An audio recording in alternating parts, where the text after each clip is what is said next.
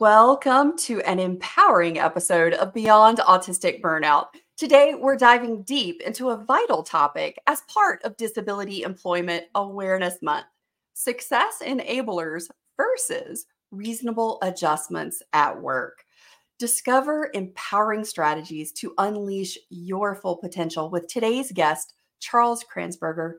Join us in this enlightening and interactive conversation, and be sure to stick around until the end to learn how you can get your success enabler tools this week.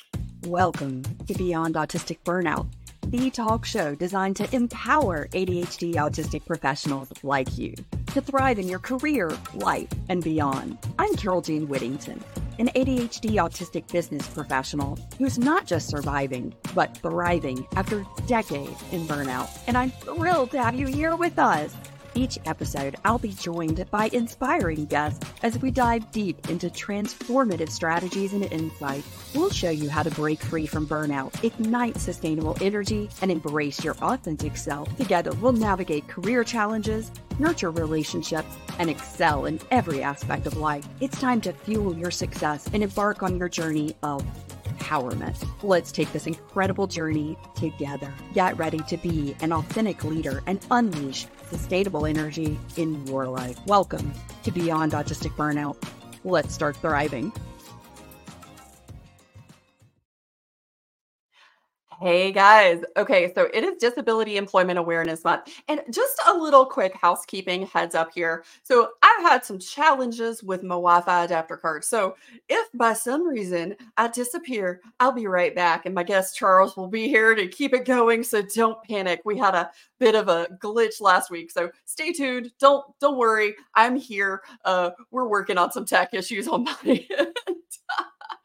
So today, we're diving into the topic of reasonable adjustments versus success enablers in the workplace, focusing on the experiences of neurodistinct individuals.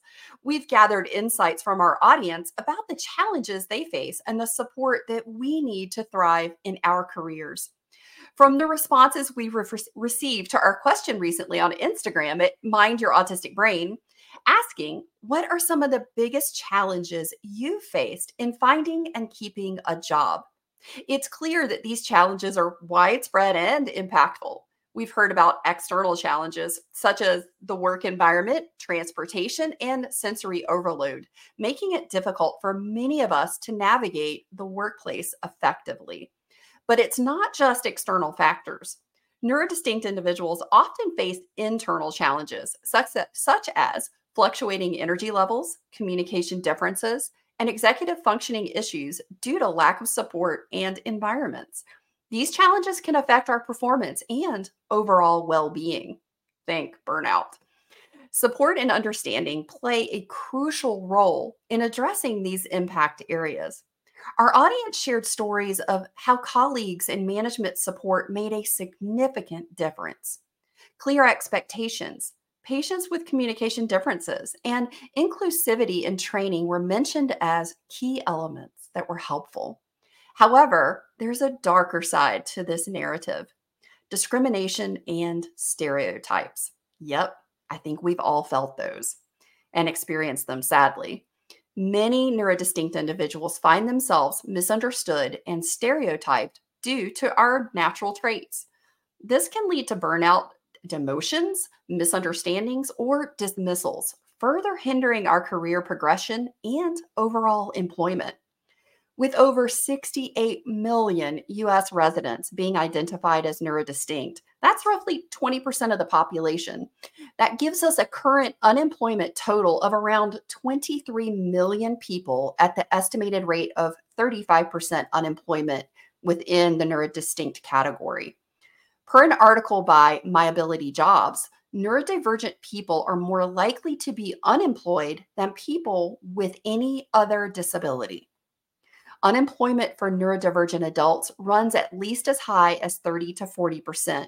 Which is 3 times the rate for people with disability and 8 times the rate for people without disabilities. Shining a light on disability employment this month is vital because it is still legal to pay people with disabilities sub-minimum wage in over 37 states here in the US. So how can organizations shift from a strict reasonable adjustments approach to a more global approach of success enablers in the workplace? This question is what we aim to discuss and answer today. But before we continue, it's my pleasure to introduce our guest today. Oh my goodness, I'm so excited. Today, we're thrilled to have neurodiversity ally Charles Kransberger join us on Beyond Autistic Burnout. Charles is a proven practitioner with an impressive track record of creating value for enterprises and neurodistinct individuals, with experience spanning the technology, government, healthcare, and higher education sectors. He's deeply passionate about helping businesses embrace authentic neuroinclusion.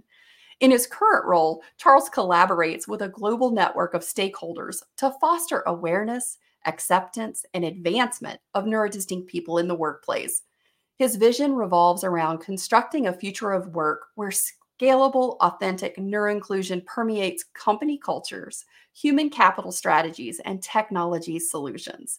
Today, Charles will shed light on success enablers versus reasonable adjustments at work in the context of Disability Employment Awareness Month and so much more.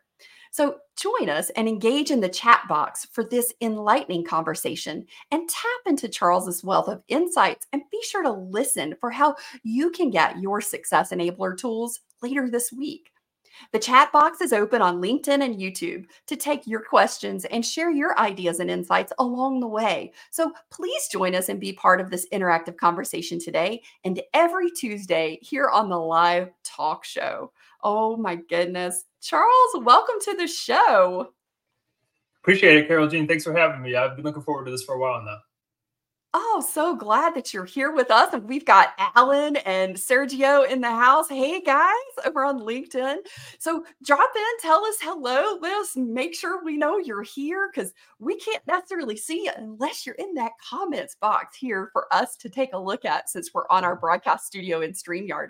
We're so excited that you guys are joining us. So, Charles, I always love to not just show the professional picture, because, you know, that's just one element of us. We're also human people out in the real world, right? This is such a great photograph of you and your gorgeous fiance. Tell us a little bit about this photo and what you guys were up to. Right. So like yourself, you know, Carol Jean, I'm an Alabama resident. So this was down on the Alabama coast. Yeah, just my fiance had actually never been fishing before. So this was her first fishing trip. And as you can see there, it was quite a success. There was some interesting, you know, photos taken with that childlike smile on her face as she was reeling in her first fish. So, yeah, that's what that looks like. Oh, I love that. And yeah, you definitely have a full stringer of fish right there. That's one of my favorite things to do. Josh and I love to go fishing.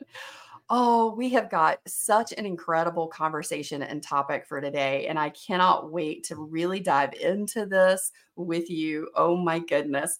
So Charles, you're an ally and a promoter of neurodiversity in the workplace. And throughout our conversation, we're going to explore how organizations can create more inclusive environments for neurodistinct individuals. Your expertise is going to be invaluable in this conversation as we're navigating some complex landscapes here when we're talking about reasonable adjustments versus success enablers. Charles, it's so great to have you here. I'm so thrilled. Can you start by telling our audience a bit about your background and your work in this field? Like, how did you end up as an ally and working in neuroinclusion? Right. Yeah, I think for me, Carol Jean, I can really trace that first step down the path that I'm continuing to walk down today back to my childhood. You know, I'm originally from a small town in Wisconsin, a dairy town, you know, one stoplight, more cows than people, that kind of a thing, right? And my mother, you know, worked in our school district as a special education paraprofessional. So, you know, there's just a couple hundred kids in my school. And, you know, oftentimes my mother is, you know, at the table or the row of desks next to me, paired up one-on-one with these young boys who were in my grade. So I kind of had a fascination about her work and these folks that she was working with. And I think before I even had language or notion around disability and neurodiversity, you know, she was really instilling in me those different strengths-based values, you know, as well as the difference, not deficits kind of approach to looking at these folks, right? And she would often, you know, highlight like, oh, they like Pokemon too, they like football too. And we had, you know, these conversation starters and became fast friends. And, you know, I was friends with these folks throughout my childhood, right? And I noticed that when we were getting set to graduate, like junior, senior year of high school, when everybody's talking about where they're going to college or, you know, what they're going to be when they grow up, that kind of a thing, I noticed these folks falling off of a cliff and not having real solid answers about what their future was looking like. So to explore that further, my first job was actually in our special education summer school department. And I didn't realize this at the time when we were going on one of these field trips during a week that had more of a vocational emphasis. But we did a tour of what I realized now was a sheltered workshop. Like you had mentioned in the intro, you know, folks getting paid sub-minimum wage, you know, segregated type of a situation, getting paid a couple cents per every little piece of metal or plastic that they put together, that kind of a thing. And I was like, I just grew up with these folks. Like, I know what they're capable of. I know what they're interested in, and this isn't it. So I was, you know, really interested in exploring different ways to address that problem in the world that I saw at a young age. So my initial notion of how to approach that problem was to become a special education teacher myself. That's where I spent my first 7 semesters of undergrad. After about my 3rd student teaching placement, realized that the K-12 system wasn't really for me. So I was like, how can I work with these folks, but maybe in a different system, in a different age range? Working with my advisor, I heard about rehabilitation counseling and ended up pursuing my master's degree in rehab counseling out in Colorado, and launched my career out there in the Division of Vocational Rehabilitation. So I had a youth caseload that was primarily neurodivergent for a while during my internship, as well as a blind and low vision caseload for a couple of years, you know, once they ended up hiring me on after my internship. Again, working for the government had its moments. I really enjoyed the you know, working with my caseload and getting to know those folks and adding value in their careers, but wanted to try out a different system. So I was part of that early wave of the Great Resignation in the pandemic to 2020. Ended up moving to Alabama, where you are, Carol Jean, and accepting a job in the Office of Disability Services at the University of Alabama. Had over 500 students on my caseload. Again, many of them were neurodistinct and had all the students in the college autism program there as well. So really had a crash course of what you know, operating in that university ecosystem looks like as a disability or neurodiversity practitioner.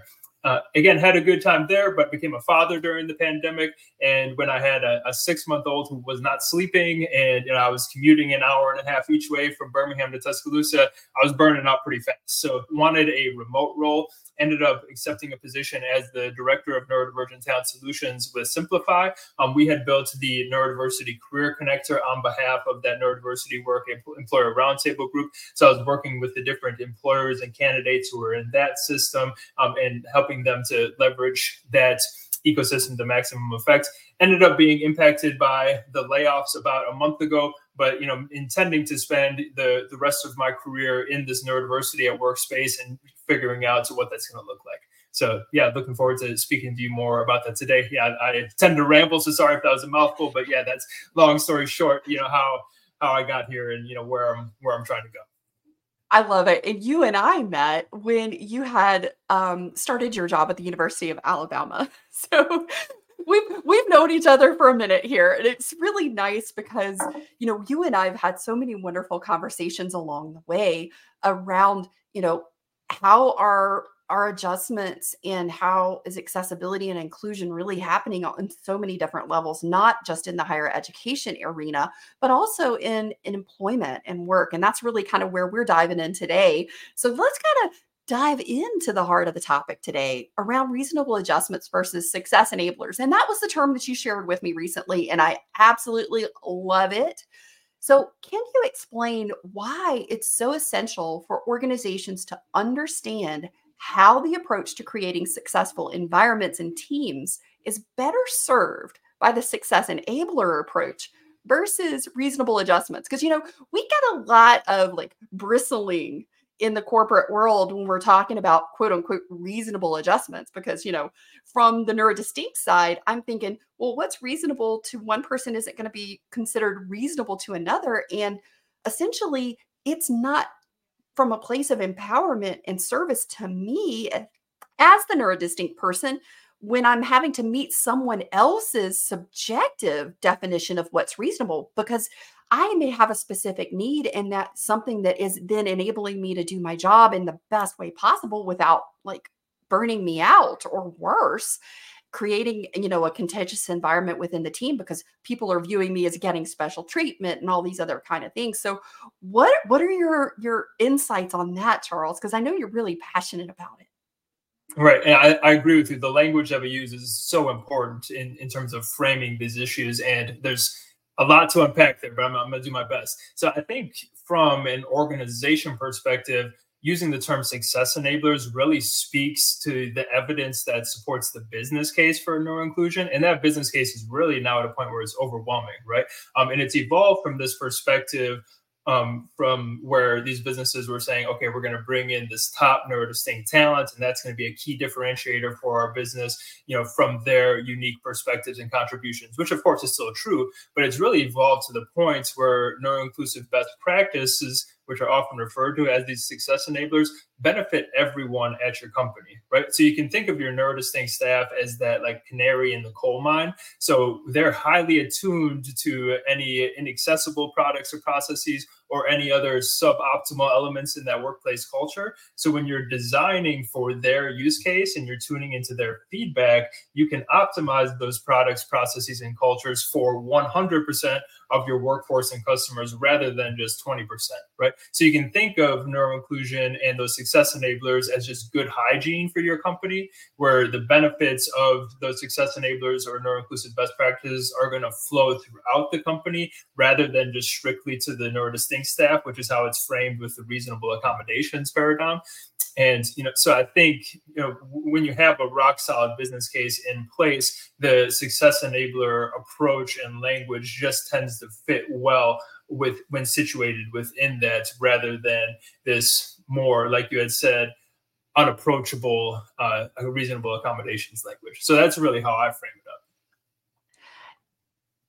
You know, just kind of layer in on what you've said here, because I think those are some really important sort of reframes and some understandings to have around why the language matters.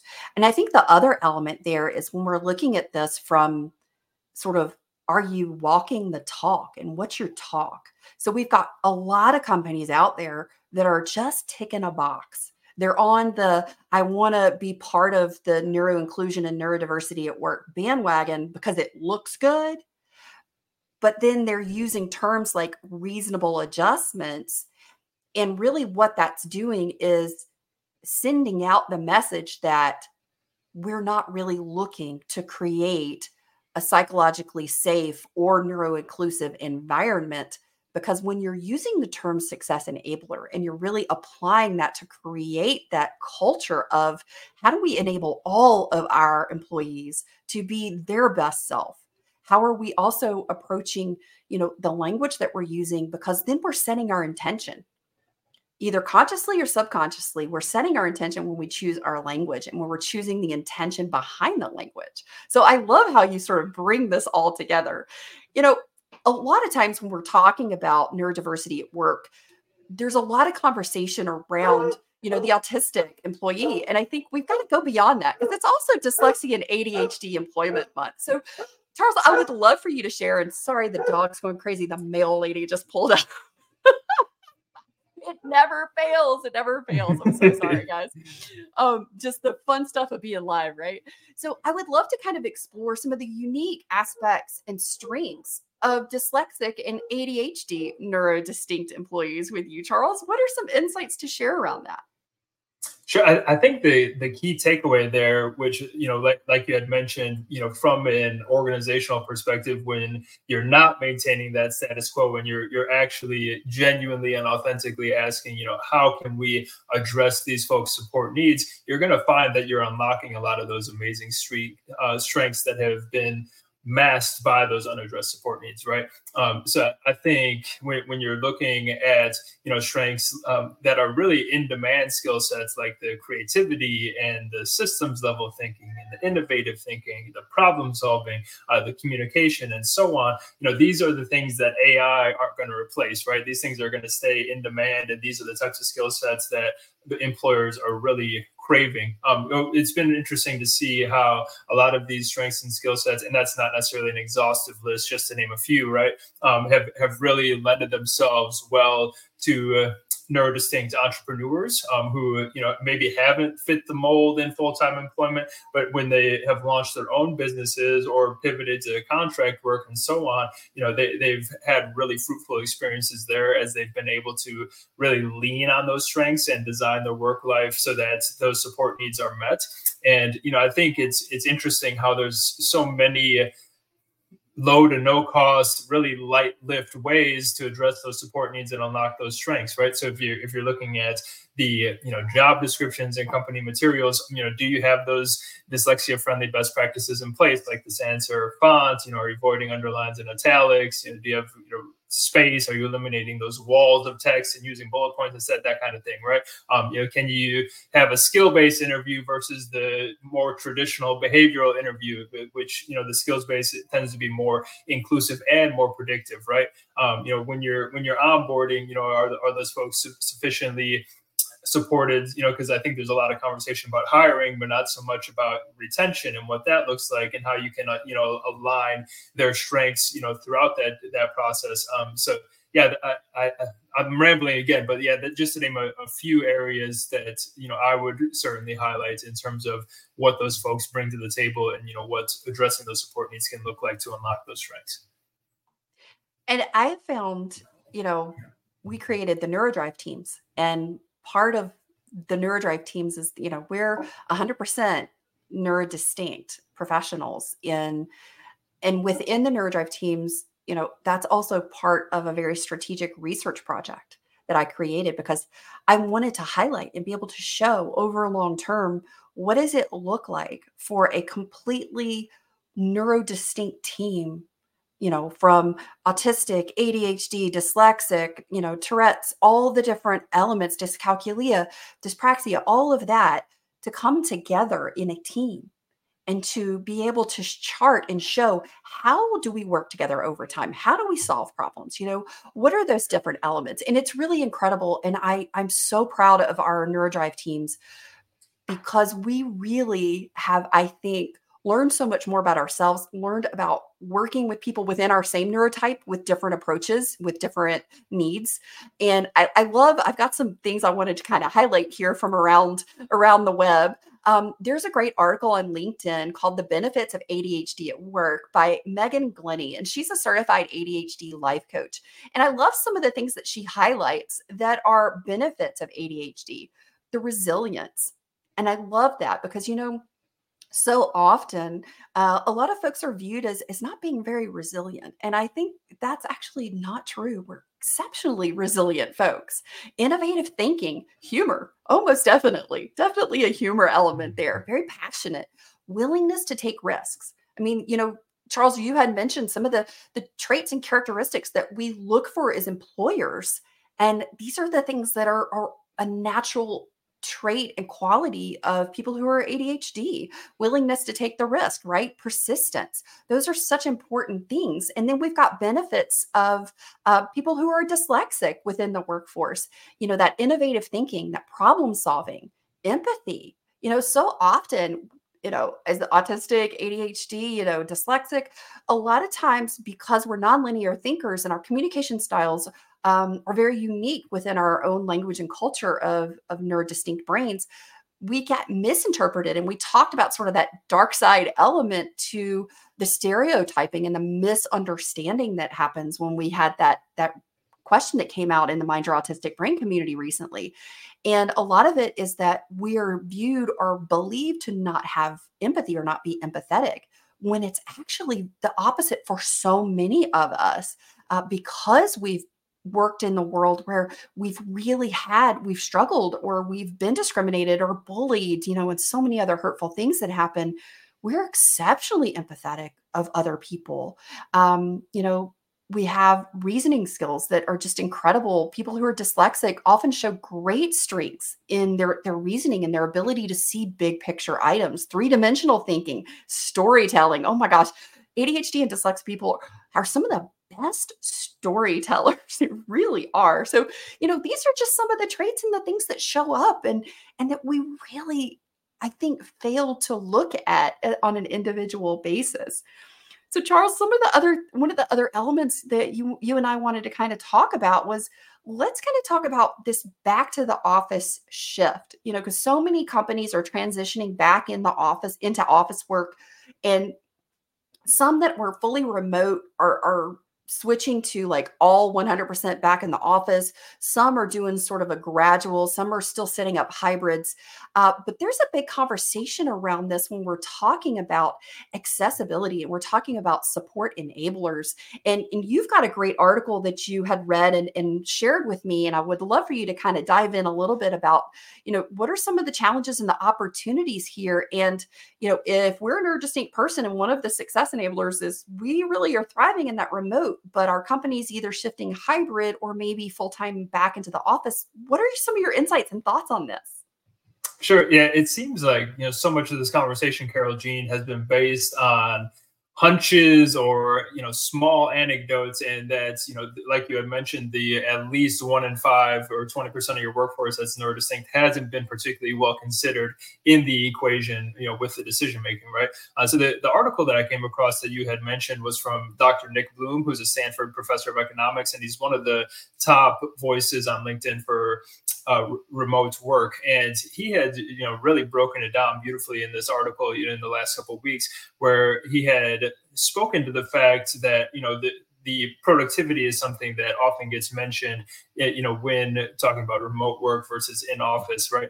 And he had talked about that the data is really mixed, but much of that mixed data that had talked about productivity concerns was really attributed to those like pandemic era forced pivots for companies, right? So they didn't particularly have very robust digital infrastructures or, knowledge about how to mentor employees in a remote environment or, how to build culture, particularly when you're bringing new employees on and so on. But, for the employers that really, crack the case there, they did not really see those productivity dips. So, while you see some studies that, say that, productivity is down in remote, some studies that say productivity is up, it was really about how well they pivoted, versus the inherent, quality of remote work versus in-office work.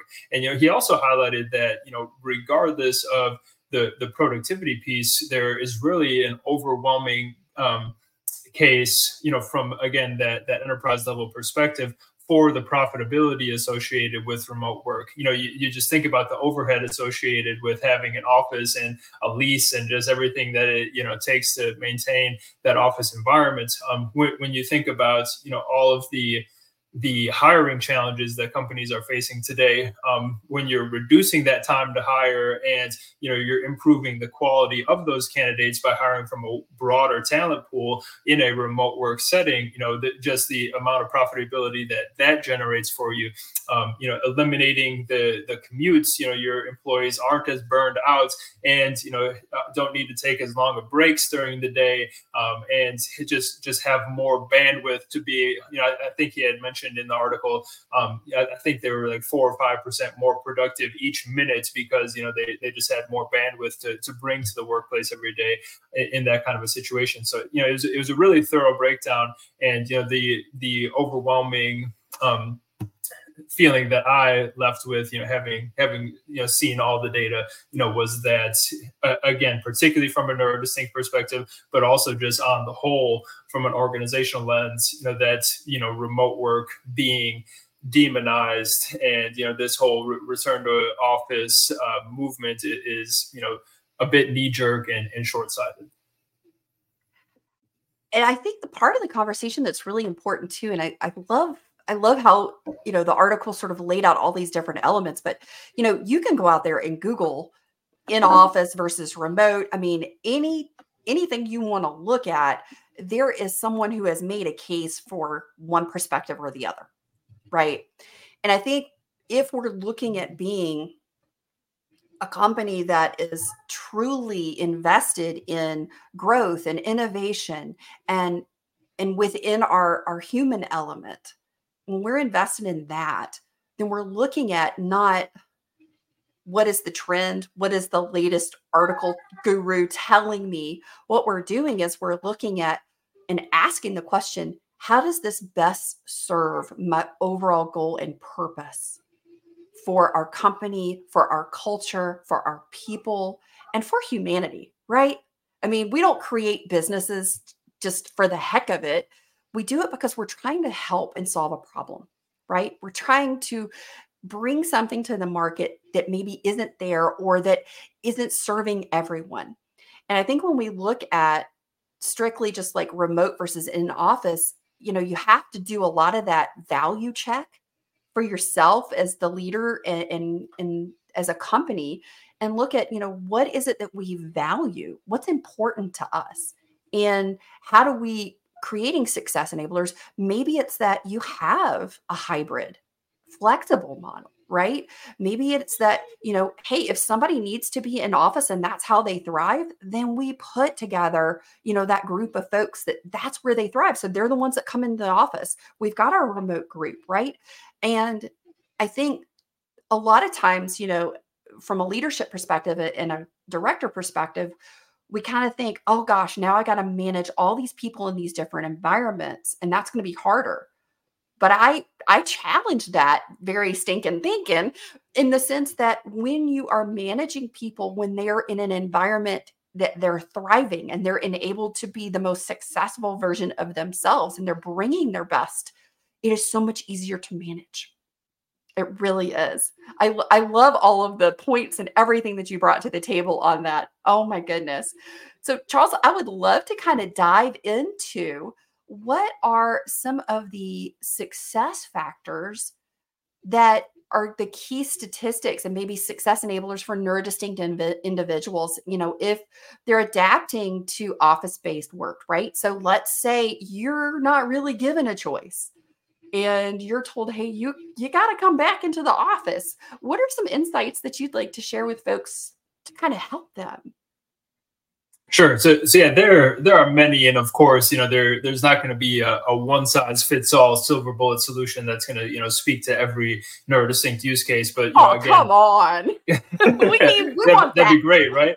That'd be great, right? Whoever cracks the code on that is going to be, you know, very successful. But, you know, for, you know, some of those success enablers that would have the highest utility and, you know, would speak to a lot of those use cases, you know, you already hit on one in terms of the flexible, you know, potentially hybrid type work arrangements, right? So there's a lot of folks who are like, you know, maybe if I can just get there before everybody else is in there and is trying to say, good morning, did you catch the game last night? Did you see this most recent episode of the show? And, you know, chit-chatting away. If they can just get in there during some non-peak traffic hours and, you know, be in a more sensory friendly environment, that can really promote their focus and productivity so that they can lock in and set the stage to have a productive day rather than feeling a bit discombobulated from the start. I used to talk to a lot of students when I was at Alabama who were ADHDers who would, you know, talk to me about, you know, particularly those who had the stimulant medications. They're like, I got this 3 or 4 hour window where I can really lock in and get done everything that I need to get done for the day. But if you're asking me to do something at, you know, 7 a.m. or, you know, 5 or 6 o'clock at night, it's not going to be quite as productive for me, and I'm not going to be as innovative and, you know, be able to be a peak performer during those times. So really knowing yourself and what those windows look like for you and how you can align those with your workflow, you know, I think is a big piece of the puzzle for a lot of folks.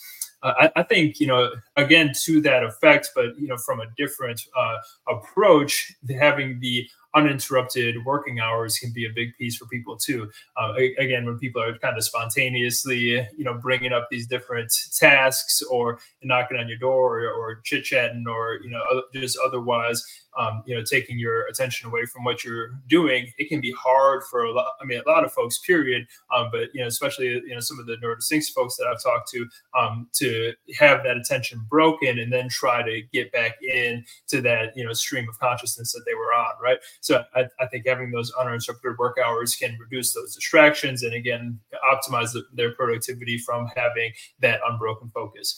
Sometimes, you know, you might be able to request, depending on what your setup looks like, a workstation relocation. You know, unfortunately, the open office plan has been really popularized. So if you're in a cubicle right in the middle of that, you know, that might not be the best fit for you. So again, from a perspective of reducing distractions and avoiding those high traffic areas where, you know, somebody might be heating up, you know, fish for lunch in the kitchen, and there might be the side chatter going on, you know, maybe working, you know, with, you know, the folks in management to identify some alternatives, you know, would be a good fit for you. I think there's a lot of strategies from a sensory success enabler perspective, like the noise canceling headphones, adjustable lighting, fragrance-free workplace policies, some of the noise abatement systems, or, you know, access to fidgets, that kind of a thing. And then, you know, lastly, and, you know, a really crucial one, particularly to think about, you know, during, you know, this month, like you had talked about, is the neurodiversity acceptance training, right? And how that contributes to the psychological safety and promoting the understanding from your peers and your managers and your leadership, how to, you know, mitigate the distress that the folks who are, you know, in masking and burnouts are experiencing, and just some of those strategies and what that can look like. And it can have really potent effect from the perspective, like you had mentioned before, of penetrating that culture, right? Rather than, you know, putting out the fire, trying to prevent the fire from happening in the first place. So yeah, that's kind of a short list there of things that you could be thinking about if you are in that situation where your company has a return to office mandate. Oh, that's so great. And we're going to have a full comprehensive list of all of Charles's suggestions for success enablers coming up later this week on the Brain Dump blog. And we also got, I'd love to share some of these highlight responses from our recent survey of the Mind Your Autistic Brain community, the conversation that we were having on Instagram. So here are some of the accommodations. Many respondents indicated that having appropriate accommodations, including flexible work hours and work from home options, would make employment so much easier. Clear expectations. This was one that came up a lot in the conversation. Clear and consistent expectations and instructions in the workplace were seen as very beneficial across the board. Inclusiveness and training. There is a need for more inclusive training for different learning styles and a better understanding of neurodiversity among colleagues and management. Flexible work hours, from part-time to flexible work hours, so that you can meet the time needs for your peak performance hours. You know, if you've got that window, and maybe yours is not a traditional 9 to 5 window. Maybe you know, hit it really hard for 3 or 4 hours, let's say late in the evening, and then you've done 8 hours worth of work in that 3 to 4 hour window.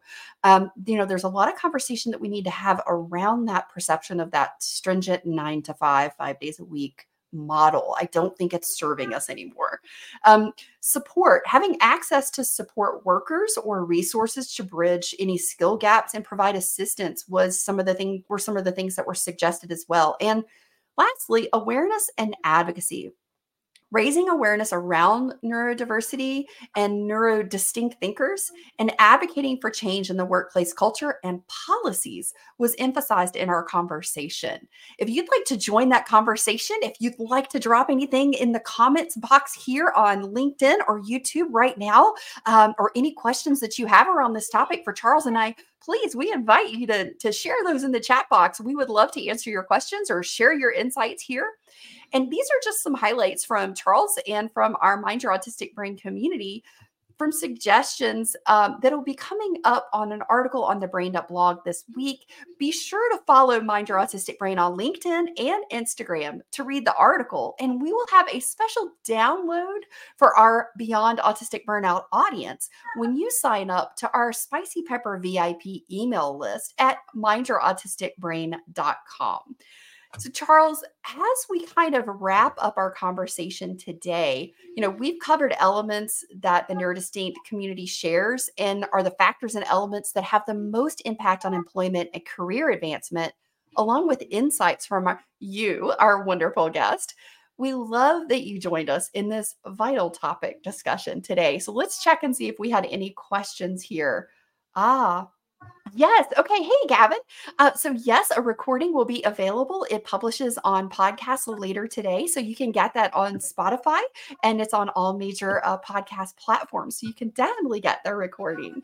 Do you guys have any questions there? We've had a really great group, and I see you guys were like listening and really taking it all in as we were sharing this. So, you know, Charles, is there anything that we haven't talked about? Was there anything that we didn't bring up that's kind of coming to you? You're like, you know, this was really important and I want people to know this.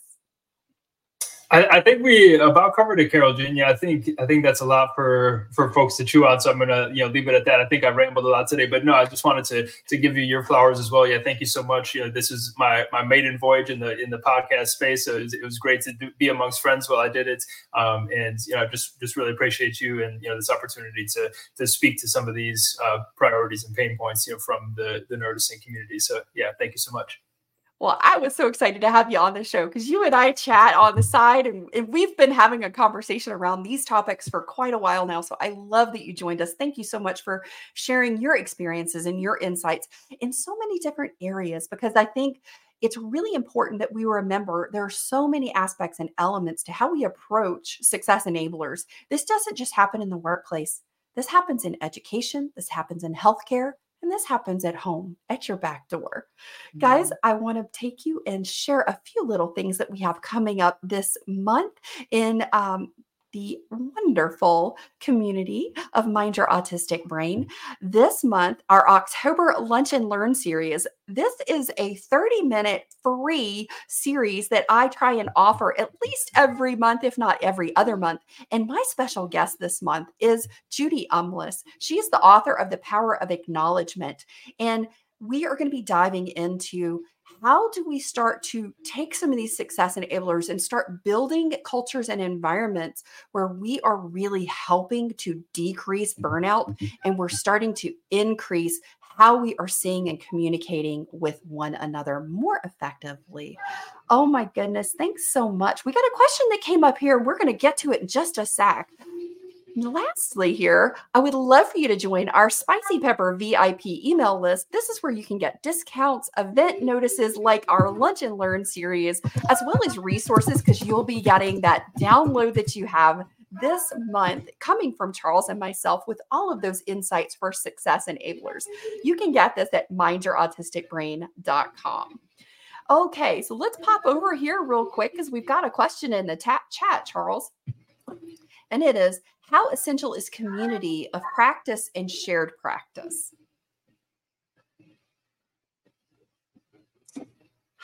Got it. That's an interesting question. Go ahead, Charles. I think a lot of people really appreciate that community element. Yeah, we've seen a lot of rise, from a like neurodiversity ERG movement, arising at these different companies and what that looks like, and just how being organized and having that agenda and those different systems of support has been huge for a lot of the different folks. So I think it's been appreciated by a lot of folks. But Carol Jean being the burnout expert over here, and just with a lot of your different experiences, I'm curious to hear what you have to say as well. Gavin, thanks so much for this great question. It really is. It is essential. I don't think it's a degree of how essential is it. I say that it's a core essential that we have community. And, like Charles mentioned, those employee resource groups are really important. I've spoken at employee resource groups in really big companies, just down to my small local businesses. And what I have found and what I have heard from feedback, as I've gone in and spoken and worked with a lot of employee resource groups just across the globe, is how transformative it has been. And you heard Natalie Kowalski last week from IBM sharing how vital and essential those employee resource groups, that community, being able to support one another, and also being able to Nat was saying they have this extensive list on their Slack channel around, hey, this is what's working for me when it comes to success enablers, right? And I think that's really important because I don't know about you guys, but I tend to get in my own head and I'm thinking about the stuff and I'm doing the stuff. And I sometimes like, did I say that out loud or should I share that kind of thing? So I think it's so important that we do have community and that we do start to share what we're practicing, what's working for us, maybe what's not working for us, right? In the unveiling method, when I'm teaching that burnout to thriving journey, one of the things that I'll tell people, all the time is, look, I'm going to share with you what worked for me, but I'm also going to share with you what didn't work for me, because that might be the thing that works for you. And I think that's really important. We got to remember, not everything's going to work. And we got to put on our lab coat and really test it out. And I think that having community as part of that sort of takes some of that scary out of the trial and error sometimes. Oh, thank you so much. Matthew said, great conversation and great guest. I agree. And fantastic. Thanks, Gavin. Oh my goodness. Yep. Allison, interesting debate. Guys, thank you so much for joining us. We're so glad that you were here. Thank you for adding your voice to this conversation. And we would love for you to add more of those success enablers, or maybe the challenges or barriers that you face throughout your professional employment career. Maybe if there were advancement barriers that you've hit, if there's things around interviewing or just getting in the door, or the sustainability on the other side of hiring. What were some of those things for you? Please join us over on Instagram at Mind Your Autistic Brain and look for that post that's asking, what were some of the barriers or challenges that you faced in employment? We want to hear from you. This is part of the really important conversation that we are trying to elevate and raise our voice and shine a light on here at Mind Your Autistic Brain and Beyond Autistic Burnout Talk Show. Thanks so much for joining us. Oh my goodness. This is just, I hope you feel energized and empowered to take on the challenges ahead. Remember, you are not alone in this journey. Let's stay connected. Follow me on social media. Join our thriving community because, as we pointed out from Gavin's question, community is essential. And subscribe to the podcast for more transformative episodes. We're here every Tuesday at 3 p.m. Eastern Time. Together, we'll continue to break free from burnout and unlock our authentic selves. Until next time, this is Carol Jean Whittington signing off. Keep thriving, my friend.